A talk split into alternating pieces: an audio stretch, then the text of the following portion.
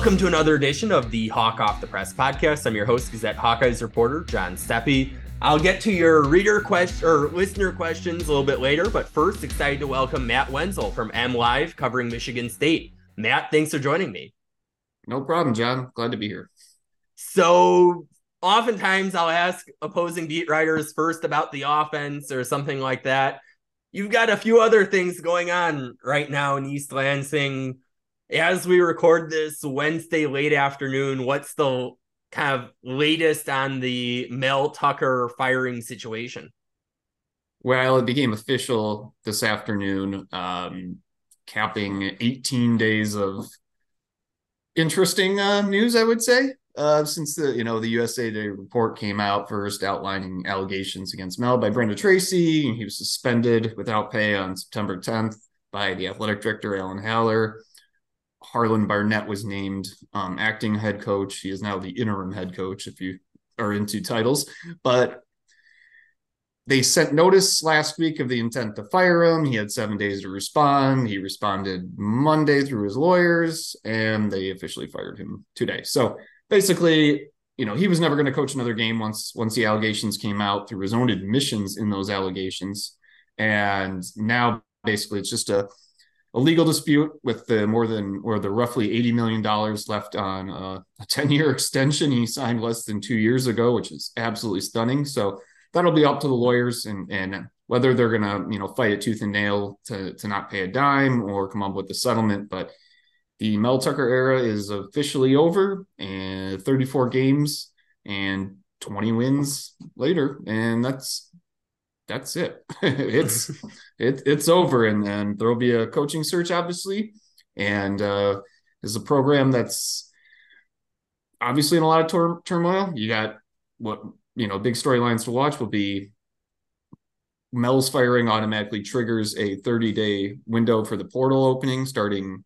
It'll be Thursday, uh, the 28th, and whether how many players are going to hop in, how many players who are eligible to take a red shirt for a year still that uh, by not you know will choose to sit out by playing in, in not more than four games. And they're already at the four game mark for the season. And a lot of those guys and some of those guys who have that opportunity will have to decide whether they want to keep going or or not waste the rest or not spend the rest of the year um, of eligibility uh, as part of this team so is there I guess that means you could have the possibility that a bunch of key players that have been on this team might all of a sudden not play then with that transfer window obviously early here without that window being open quite yet.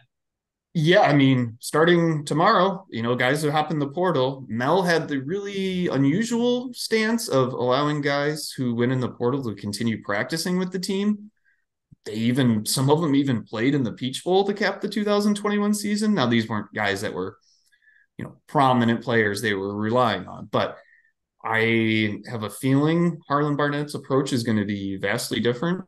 That I would assume he hasn't spelled it out yet, but I would assume it's a in or out type of situation. So yeah, that's certainly something to watch. And then obviously the guys who choose not to play. I mean, who who makes the trip to to Iowa City on Saturday is going to be really interesting to watch. Some of the guys, you know, if you got if the guys are in their last year of eligibility, you know, they're you know they don't have the opportunity to, to use a one time trip. Uh, you know, there are guys that will stick this out, um, basically because they don't really have a better choice. But there are a lot of players that have to evaluate their options, and and it'll be real interesting to see you know who's available on Saturday, both injury wise because they have problems there, and then just are they still part of the program? And then from the football itself standpoint, with those caveats there, quarterback Noah Kim, how has that worked out now as with him as a starter? Um, okay to start, not so good when uh, the competition becomes uh, Power Five. Noah, you know, he he's a Dantonio recruit, and you know he spent three years learning the system, waiting waiting his turn. He was the backup last year, and you know Payton Thorne hits the portal at, uh, after spring practice this year. Goes to Auburn. Noah Kim beats out uh, redshirt freshman Katin Houser and true freshman Sam Leavitt for the job.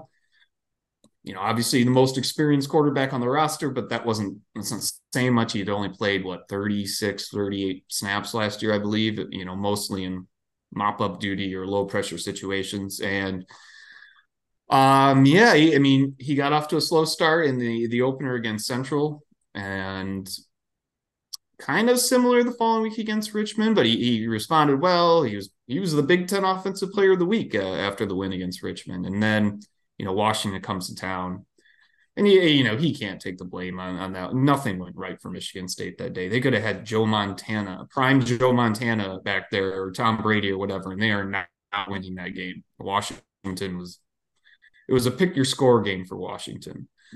Last week was was that was where the real concerns came. You know, he he he he's mixing he mixed in some good passes, some balls on the money with just really poor throws. He's picked off twice, could have been four times. You know, his receivers didn't do him a ton of favors. There were some some blatant drops, but he also had some clear misses. And then, despite that, they still had a chance in the fourth quarter. And and you know, after back to back three and outs, Katin Houser gets on, goes in the game, and he and he takes him down the field, and you know they're inside the the the ten, and with a chance to make it a one score game, and he promptly airmails uh, running back Nathan Carter on screen. It's picked off, and basically that's the game. And then Sam Leavitt gets in there for the last series in mop up duty. So Harlon had said multiple times he's he's sticking with Noah for now, and understandable. And I don't know that I mean, this will be the first road start for for Noah. I don't know that, and, and that'll be tough, but I don't know that turning to one of these the younger two guys, asking them to make their first start on the road at night at Kinnick is a great idea. I just would have to imagine the leash is going to be really short. It's it's this is the time, you know, where you really got to figure out who is our guy moving forward. If he struggles early, I, I would I would imagine they they they will pull him and, and just see what they've got because at this point in time, what do you got to lose? You know, you're also trying to you're trying to keep players happy, you know, guys that that want to, you know, if if you have a guy that you want to keep and he's younger, like like these two four star former four star quarterbacks are in, in Houser and Leavitt. they're both from the West Coast. They don't they don't have any connections. You know, they came here to play for Mel Tucker. He's gone. And so if you think one of those guys has a the higher upside in the in the future, then I mean it's it's time to start figuring that out. And then that applies across the board. That's that's the whole roster. And then it seems like Nathan Carter has been a solid addition for them out of the portal at running back.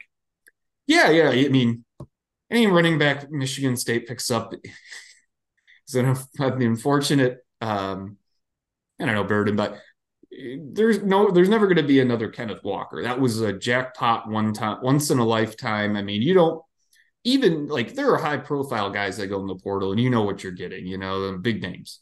Kenneth Walker had never even started a game at Wake Forest, and, and he was arguably the best player in college football in, in 2021. They've signed two running back transfers each of the last three seasons. Carter was, you know, one of them the, this offseason, joined the team in the winter. You know, he he played at UConn and shown some flashes, but you know, nothing really established. He just thought he could play at a higher level, and, and, Michigan State identified him and thought he was a guy. And he has shown some some good flashes. You know, he's if if situation had been different last week, he would have posted his third hundred yard game in in in four outings for Michigan State. So he runs hard. He's got some elusiveness, some shiftiness, uh, which they were lacking last year so he, he's been a plus, but you know, there's been offensive line problems and and injuries at the position because Jalen Berger, who was their starter and leading rusher last year, he was injured uh, against Richmond, lower leg, shin, whatever. He hasn't played since. Uh, Jaren Mangham, who's a running back transfer from, um, excuse me, South Florida slash Colorado. He's a bigger guy that they thought would help him a lot. He hasn't played yet due to injury. It's unclear whether those guys will be. And so basically, they're riding with one guy they can trust, and that is not is not an ideal way to go through a Big Ten football season. So they had in the in the Richmond game, they wanted to get you know guys other touches, and they bring in uh, Jordan Simmons and Davion Primm, who are the only scholarship backups available, and, and each of them fumbled. So uh, Nathan Carter got all but one carry last week, then went to a running back. So that's that's tough. So they they they really need some help in that situation, but they like what they have in, in, in Carter. I'm sure some Iowa fans, their ears kind of caught the offensive line issues because Iowa's had some issues in terms of getting pressure to the quarterback in their first four games. Is this an opportunity for Iowa to apply some pressure? Is it more so pass blocking, run blocking, any particular part of the line that's been problematic for the Spartans? Yeah, I mean, the the inability to get tough yards has been a constant for them. You know, without Walker, and you would come. I mean, it feel like you're watching the same movie over and over.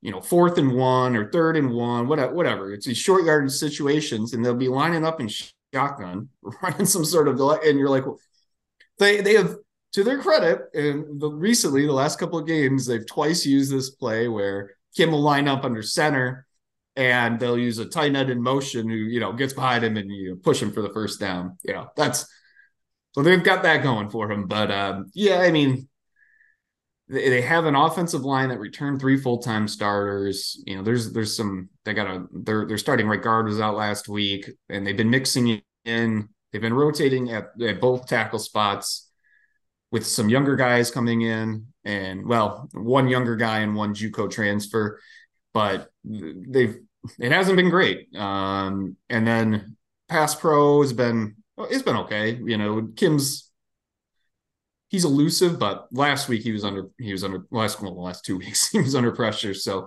that could certainly use some improvement and uh, just like every other facet of of the game for them.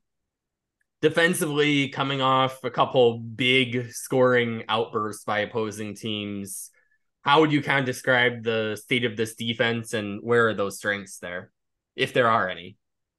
Um, yeah, I mean the you going into the season, they thought their defensive line was going to be really something. You know, they they went into the portal heavy.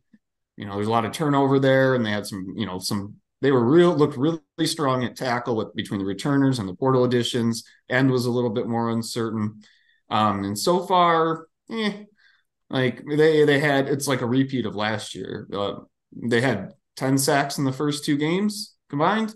They've got zero since. They're not getting any. They they they got no pressure on Penix. They didn't get a finger on him. Oh, maybe one finger on him, but um, they they were better last week in, in moving um, uh, Tua. I, I it's been three years and I still cannot pronounce his name. I'm an idiot. Um, they got got did a better job moving him off the spot, but again, no sacks. So and there have been times where they haven't I mean, this is supposed to be a traditionally strong run defense, and there are times where they they've struggled in that regard as well. So defensive line, and, and there's and they're dealing with injuries up up front too. So yeah, um, yeah, it just not great. Uh, you can't you can't have a repeat of last year where where you, you come out blazing with all you know getting all this pressure and then it just dries up and you're letting guys have time to find go through the reads, find open receivers, and, and, and pick them apart with a very young secondary. You were mentioning a young secondary. Terry Roberts is a name that was on that roster, familiar to Iowa fans. He's no longer with the program, though, right? No, um, still don't know what exactly happened there. That was uh, they were they were trying to pick up a veteran corner, actually a couple in the offseason through the portal. They landed one from TCU for about five seconds, and then he flipped to Arkansas. And then they they got Roberts late in the process, and he joins. I remember it's summer. Like it's all kind of a blur now. And then right before the uh, the uh, season opener, um, a program spokesman comes in and is like, "Oh yeah, um, he's no longer on the roster, not part of the team." So still don't know what happened there, but um, we never saw him, so that's it. But I, I and honestly, right now, I don't, I don't think that makes a difference. But at this point, they'd be going with.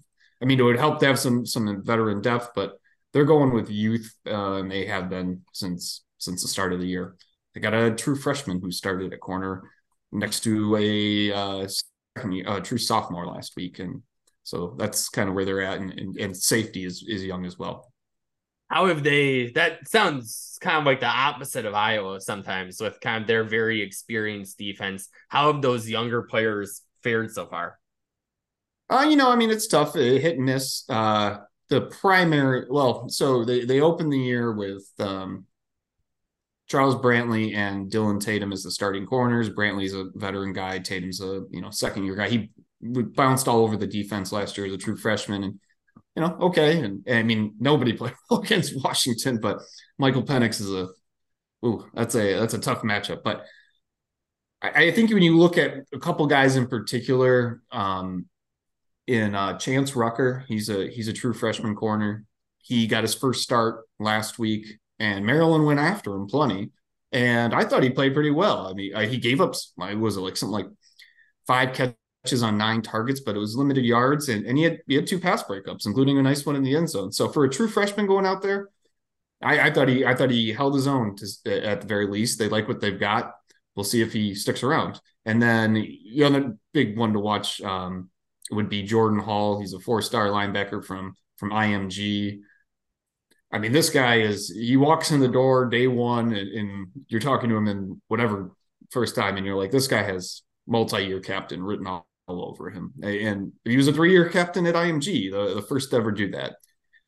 Very smart, very good young player, and, and he made his first start last week. Another guy who is now he's now up to four games. So begs the question. Um, but he is, I mean, he's a guy that I mean, he absolutely future of the of the defense, future linebacker.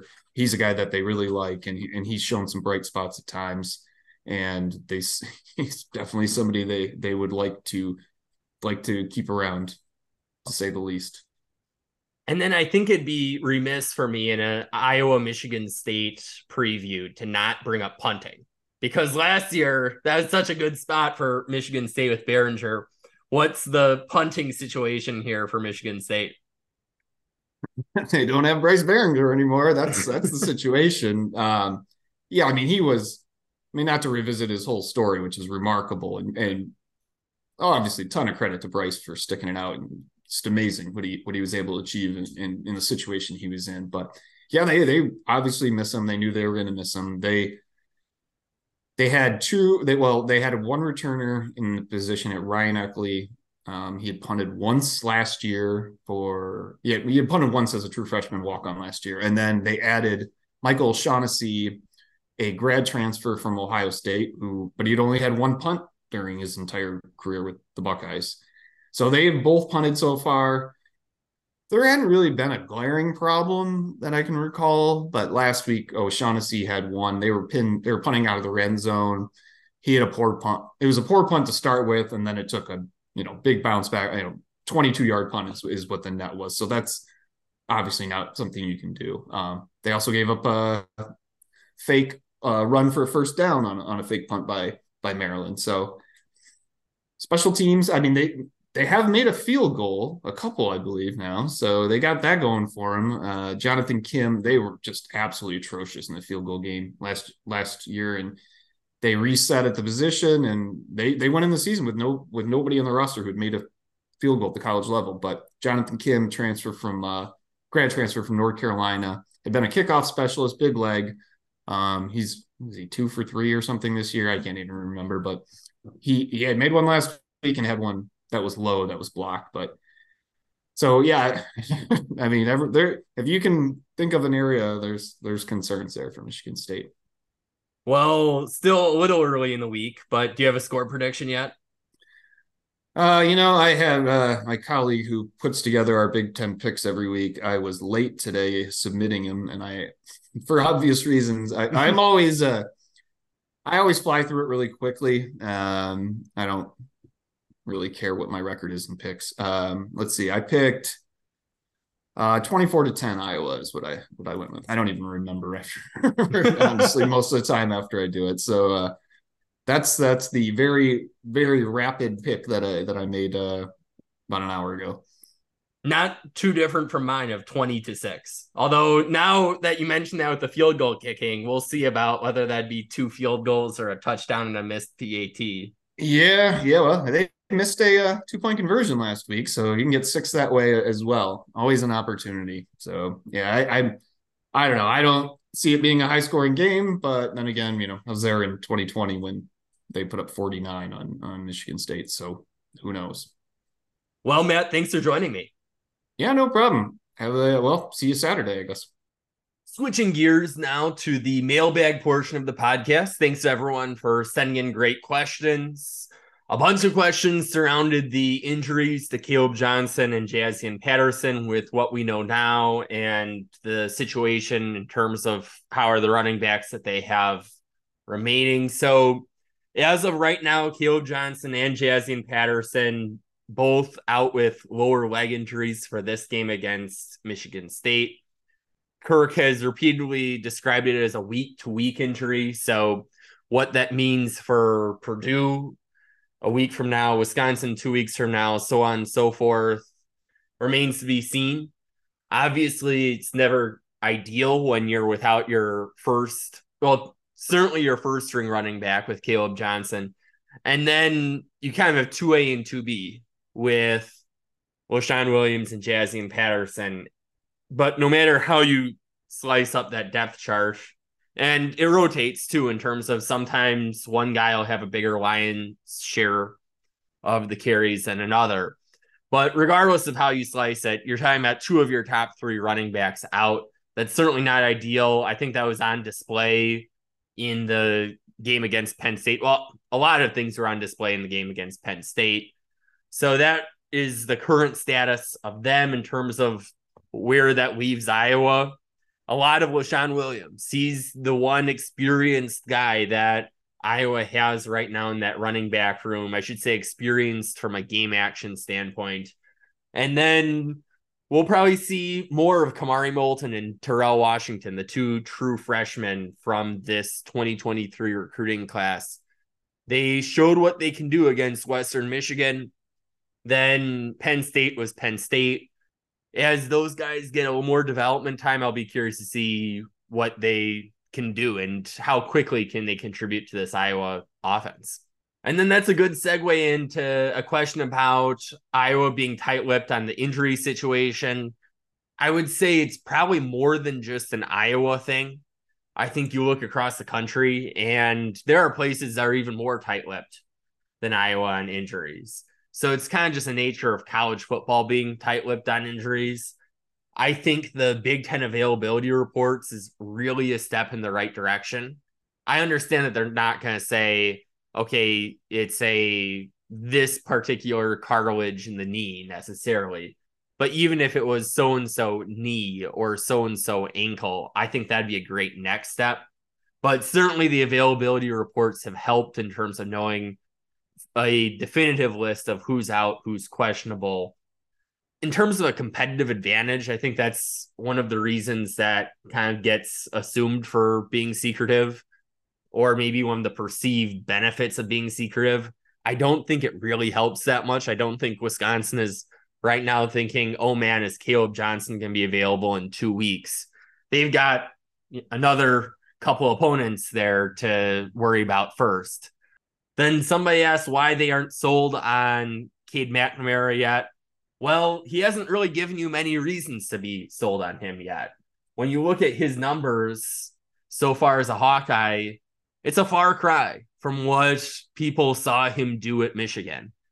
People saw the Big Ten championship game where he looked excellent, and you saw why Michigan was a college football playoff team that year. But with a little under 51%, 50.6% for those being precise, with about 51% of passes completed this season. That's certainly not where Cade would like those numbers to be. Certainly not where Iowa needs those numbers to be to be an effective team. And coming off back to back games, Cade is where he completed less than half of his passes. So those are definitely things to be concerned about, especially when, okay, one of those games is against Penn State at Penn State, a very tough environment there. But before that, you had Western Michigan at home, and he throws two interceptions in that game. In his 14 passes against Penn State, There's one that I can think of right off the top of my head that he overthrew Nico Ragaini, and that could have been intercepted as well. So, of course, every quarterback has those almost interceptions. So you can't really hold that too much against him. But yeah, these results have not been what I think Iowa fans have been expecting. I don't think it's what Cade McNamara has been expecting. I don't think it's what the Iowa coaches have been expecting by any means. Really improving that is going to be crucial because you don't need to have the Heisman winner at quarterback to be successful at Iowa with the way at Iowa plays. You don't need Cade to be a miracle worker, but you do need him to be able to set up his teammates, set up his wide receivers. So it's certainly something to be concerned about. But of course, Iowa does have the benefit of a much easier schedule than Penn State. But then again, you'd say Utah State and Western Michigan were easier games.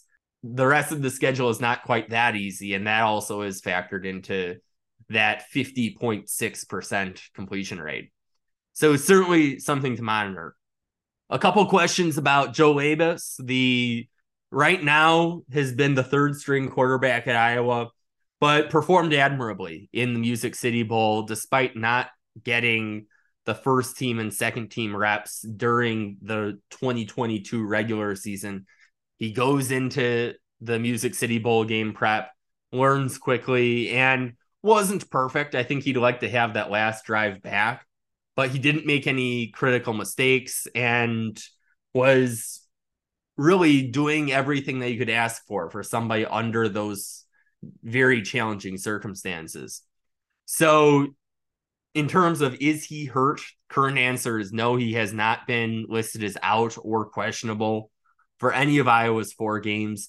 He was hurt during fall camp, but he returned. His injury predated Cade McNamara's fall camp injury. But in terms of from a recovery standpoint, he returned to practice around a similar time that Cade did, both before week one. So he's available. We haven't seen him yet. Iowa has gone to Deacon Hill when Cade McNamara has not played. But when you look at what Joe was able to do in the Music City Bowl with a offensive line that looks very similar to the one that Iowa currently has right now. That's certainly an option where if you need to go down the depth chart, he would be a guy who has been in there when the bullets are flying. Of course, it's no surprise. Now, I'm talking about that mostly in fourth quarter situations. It's no surprise that if you're Iowa, you're going to give Cade McNamara, the former All Big Ten, I believe third team All Big Ten quarterback, you're going to give him the benefit of the doubt. And when you have a guy that's been a proven winner in the Big Ten, yeah, it's no surprise.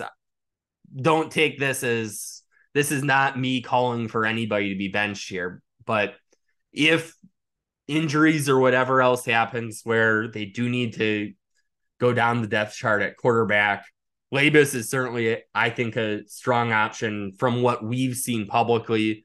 Of course, there's other things that happen behind the, you know, inside practice that we just don't see on a regular basis.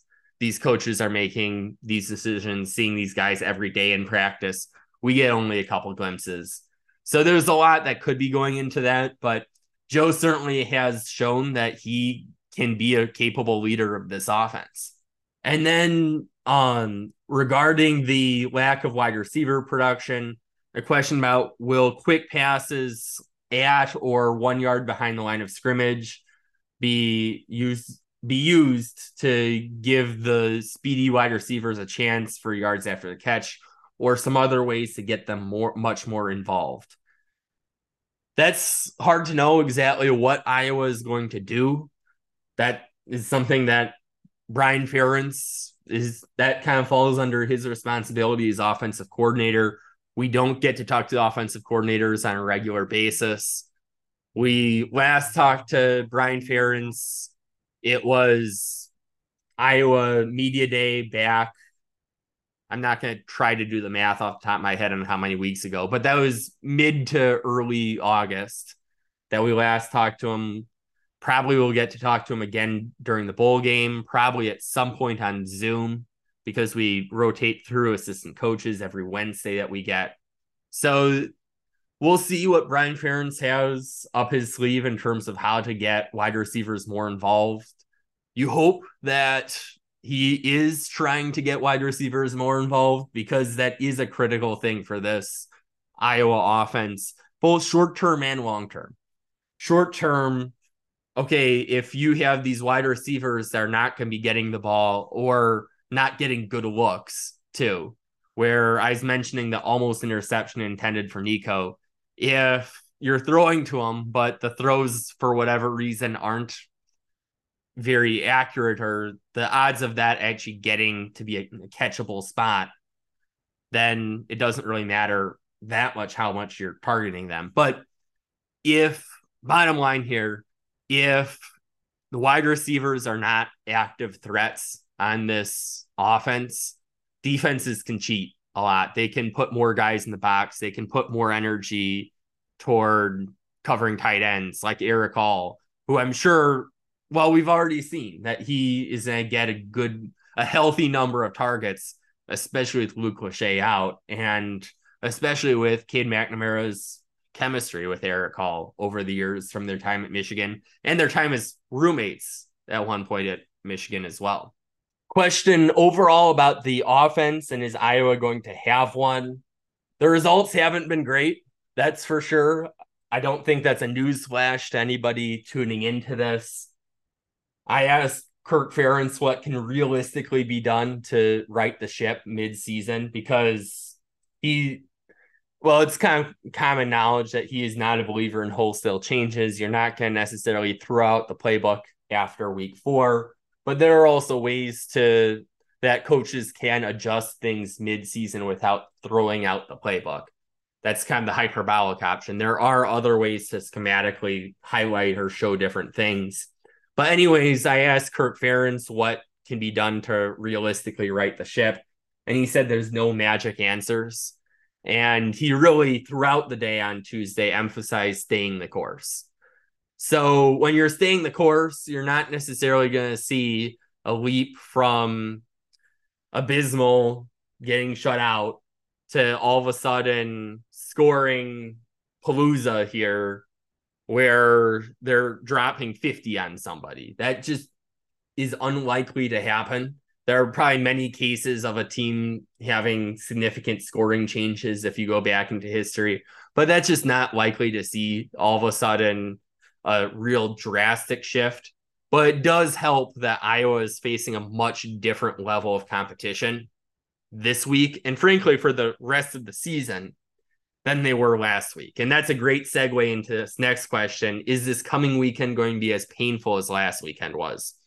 It sure shouldn't be when you look at this Michigan State team that's gone through a lot of adversity, two and two, with two losses being against the two Power Five teams that they've played.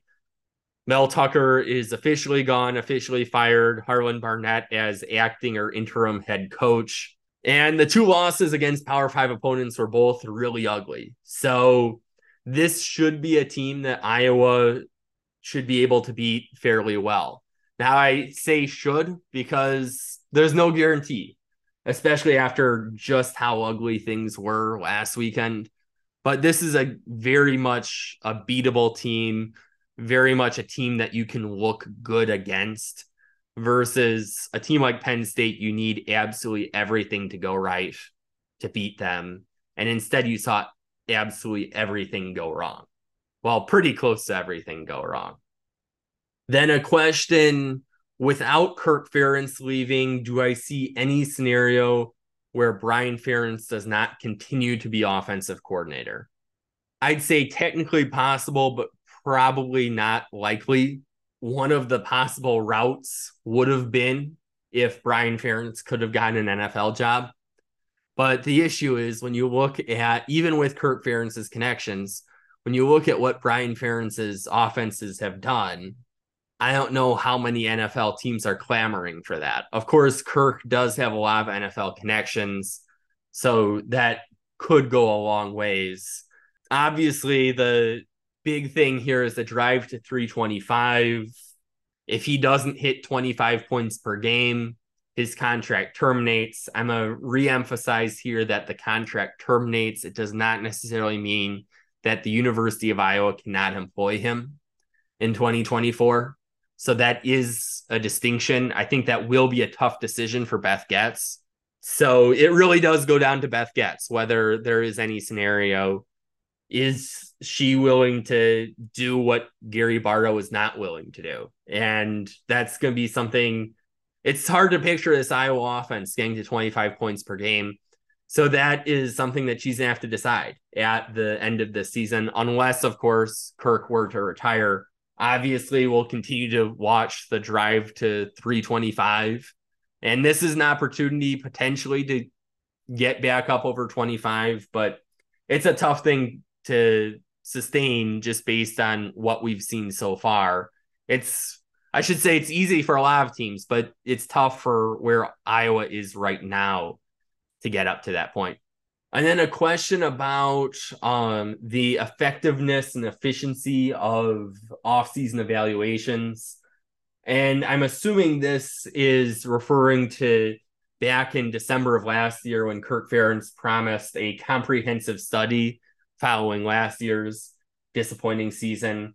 I would say the thing I would keep in mind is he also said in that press conference that he didn't think anything is broken. I think it sometimes is a matter of well, evaluations are always in the eye of the beholder. Kirk Ferentz is not necessarily the most statistically driven guy. Obviously, when you have an offense that consistently ranks as low as they have ranked year after year. So that's the big thing in terms of these year to year off-season evaluations. I think a lot was made out about this past off season's thorough evaluation. But he also said that they do a in-depth review after every season. Granted, he did say that this one would be quote a little bit more thorough and a little bit more detailed. Now, obviously, you're not seeing the results. Then a question about Kaleb Brown, the Ohio State wide receiver. Is he healthy? Why hasn't he been active in the offense? Thought he came as a transfer with great credentials. So, yes, he is healthy. We have not seen him on any injury reports. He has been on the field, just not much. Ironically, actually, the most that we've heard his name is when visiting press box PA people are announcing who's on the punt return. And sometimes they will say Kaleb Brown by accident instead of Cooper DeJean. They both have number three. That's ironically been how we've heard Kaleb Brown's name the most. Why he hasn't been active, I think that's an excellent question, especially when you look at what his credentials have been as a highly touted recruit. Obviously, Ohio State, they get their pick of the draw when it comes to wide receivers. So, very good question there. As much as I would love to get to more questions, unfortunately, out of time this week. Until next week, we will talk Hawks later.